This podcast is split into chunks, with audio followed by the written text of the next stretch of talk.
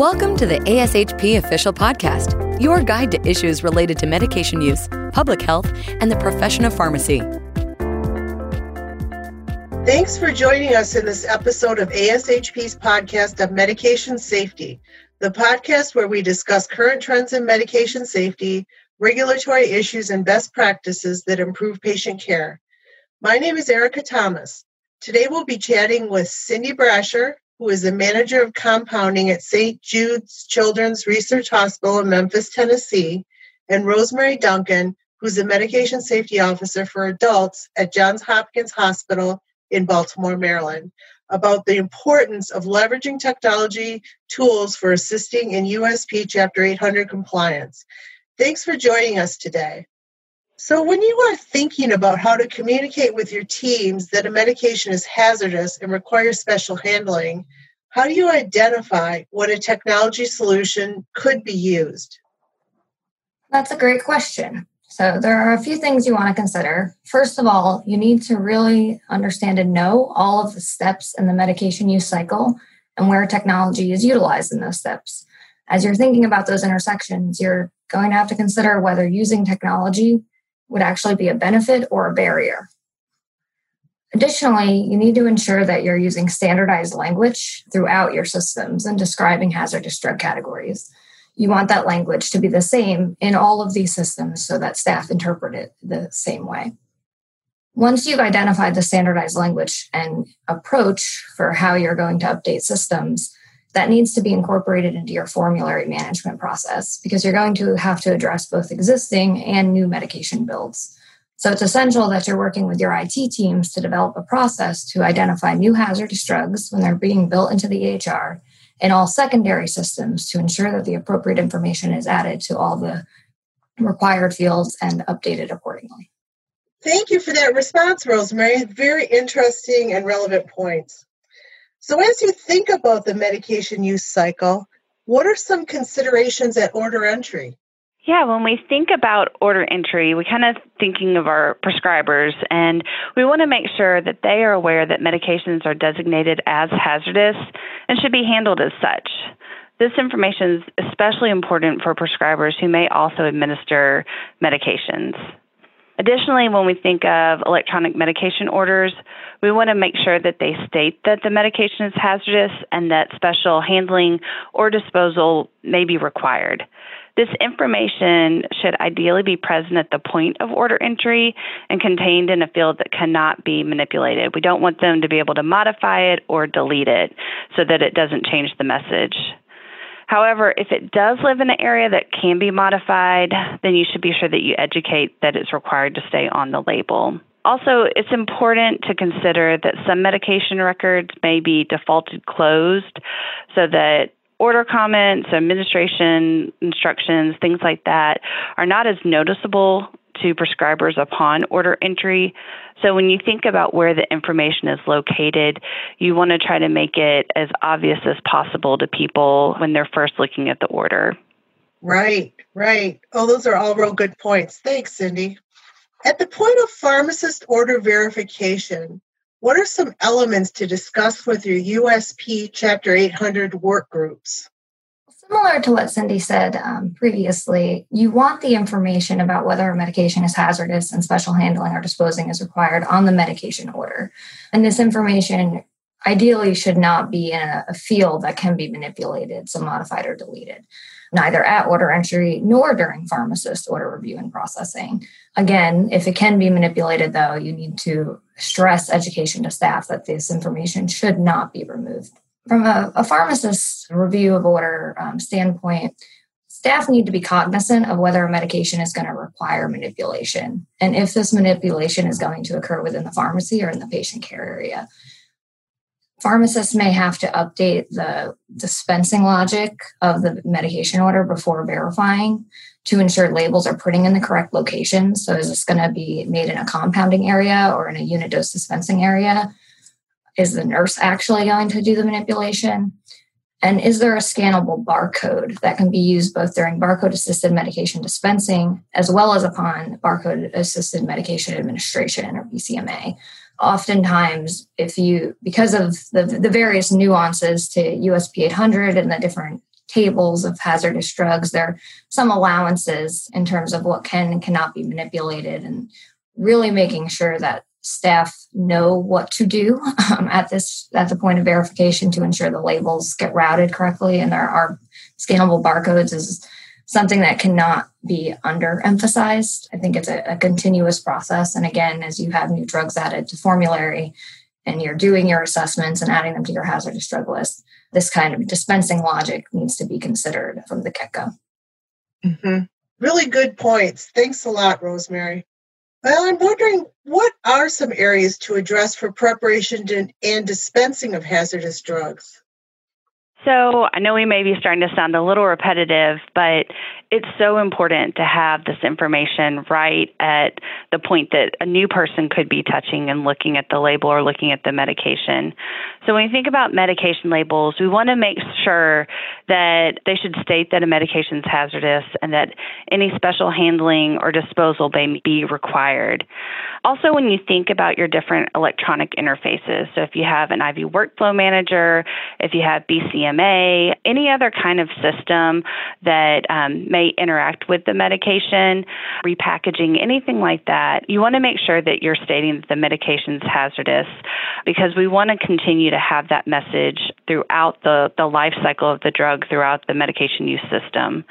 When we think of these electronic interfaces and the screens, they're really important as we go through that dispensing process. For medications that have left the pharmacy and maybe are living up in an automated dispensing cabinet, we want to make sure that at that point, when the nurse is getting it out, that she can see that this medication is hazardous.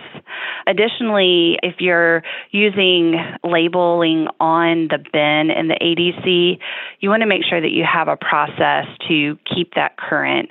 So if the drug gets moved or if there's a drug shortage or any changes in where it's stored, that that auxiliary labeling is also adjusted with that. Additionally, we want to think about staff being aware of where manipulation should take place. So, this could be in your pharmacy or it could be in a patient care area because that might drive what PPE they use or where something can be prepared. An example that I think of that's a great challenge when we think of these pieces are dispensing tablets that need to be cut or crushed. You want to make sure that people know, like, hey, this needs to be cut and crushed in the pharmacy, or if it's allowed in in the nursing area based on your assessment of risk that the nursing staff know, like, hey, I'm, I'm going to have to wear additional PPE or do this in a designated location um, because this drug is hazardous. Wow, very good points. Thank you, Cindy. Well, I'm wondering for administration, how can technology be incorporated? So, certainly, as we've said, you need to have the information about whether a drug is hazardous and, and what whether handle, special handling or disposal is required on the medication order. But it's essential that that information is present on all the various views or displays used by staff during medication administration. So we're thinking about things like the medication administration record, the MAR, work lists or task lists, different types of dashboards or patient lists that are used to identify when a, a medication is due.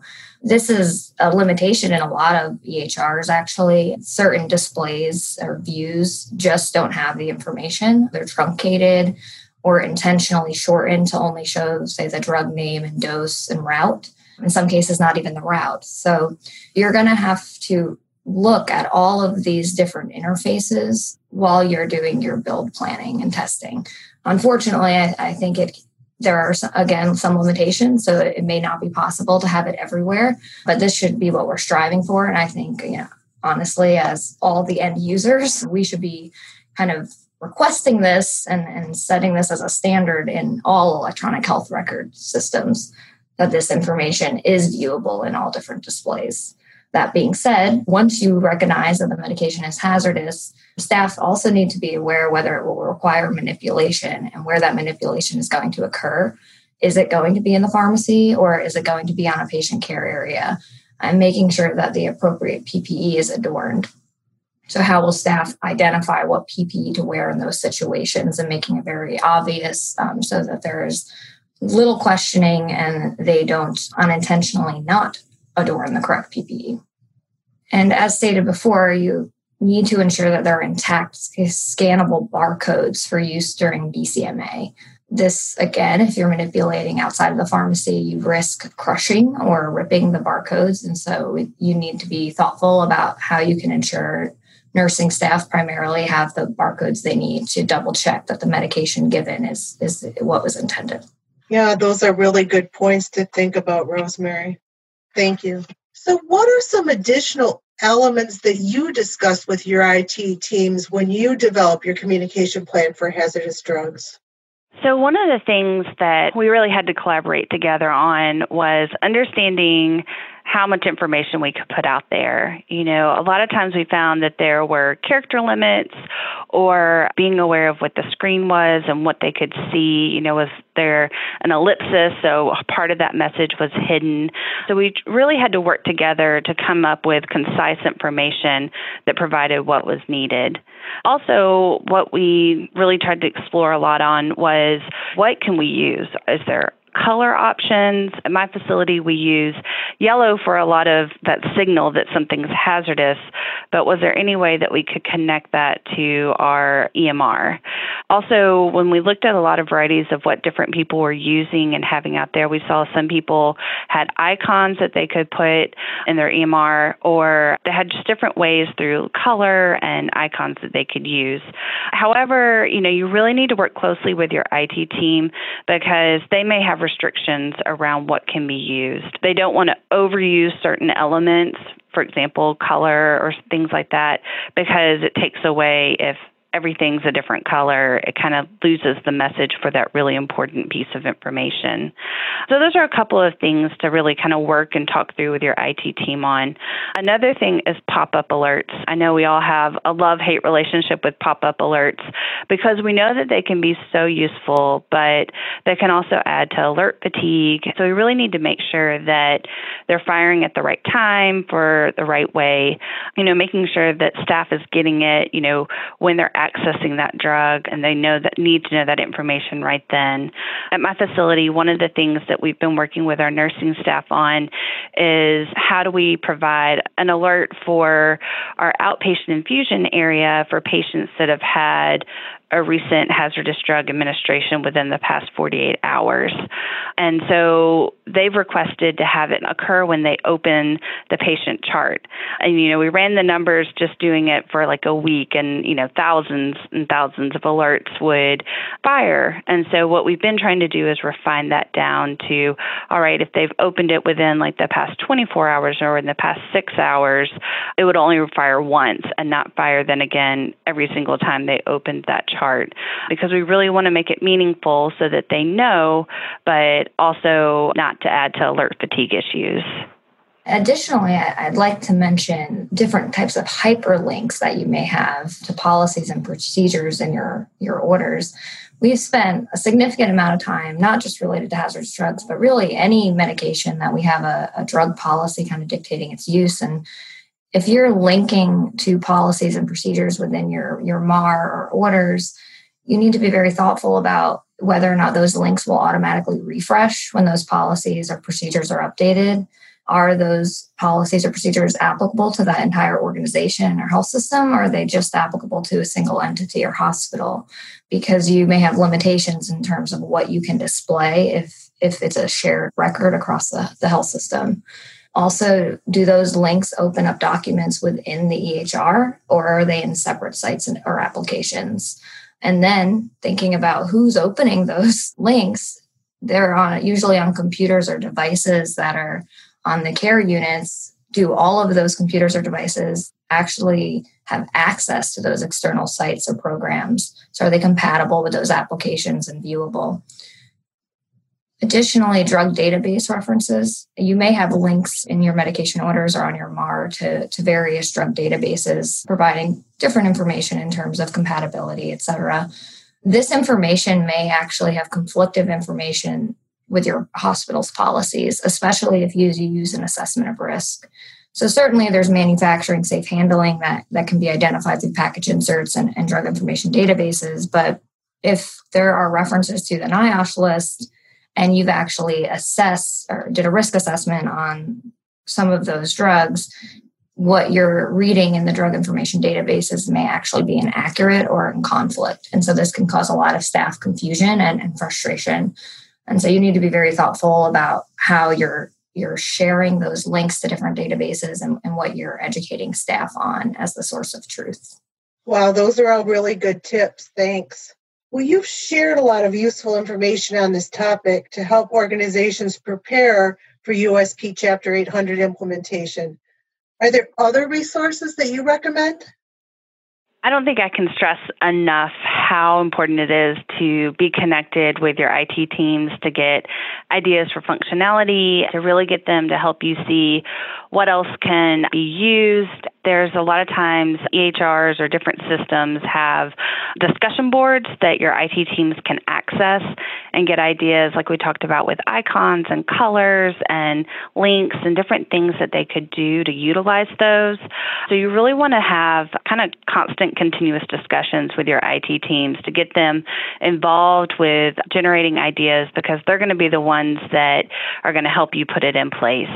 Also, thinking through that all of these things take time. You know, when you go through getting the ideas, making sure that they can work, getting approval through different committees, IT build. We all know that probably every organization has limited IT resources that are stretched pretty thin. So getting time for them to do that build or changes for you is pretty important.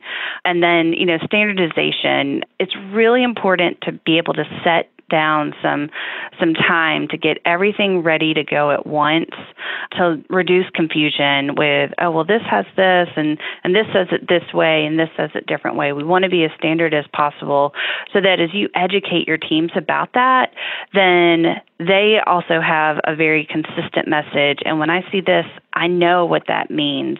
And so having kind of all of those systems roll out together and being standardized is really important Thanks. Those all make sense, those ideas. Well, you know, I have a final question. We're always trying to think about institutions with limited resources and what's most important to do. So, my final question is what do you suggest are two initiatives that institutions with limited resources should focus on?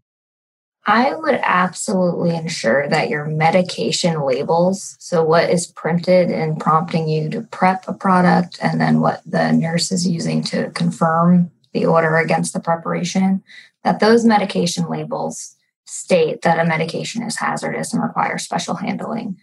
And usually, by updating those labels, it will also reflect on the, the medication administration record. But if you do have a system where those are separate or exclusive, the second thing I would absolutely recommend is that your medication administration record show that the medication order is hazardous so that the nurse can be ready to prepare to either garb or if they have to manipulate, know what they're about to touch and give to a patient. And that when they look at the label of something we dispense from the pharmacy, that they they feel confident that they know how to handle it. Mm-hmm. Well, Rosemary, those are really great takeaways. Thanks so much. And that's all the time we have today.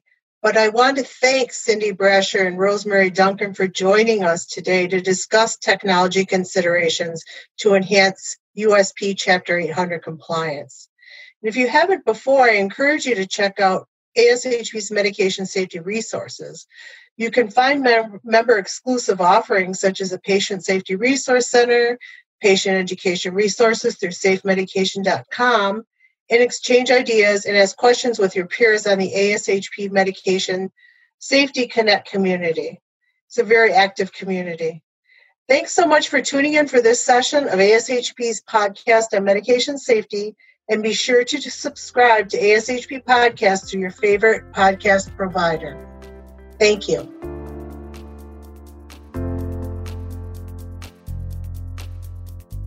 Thank you for listening to ASHP Official, the voice of pharmacists advancing healthcare.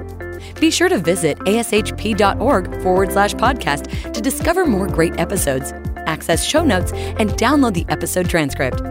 If you loved the episode and want to hear more, be sure to subscribe, rate, or leave a review. Join us next time on ASHP Official.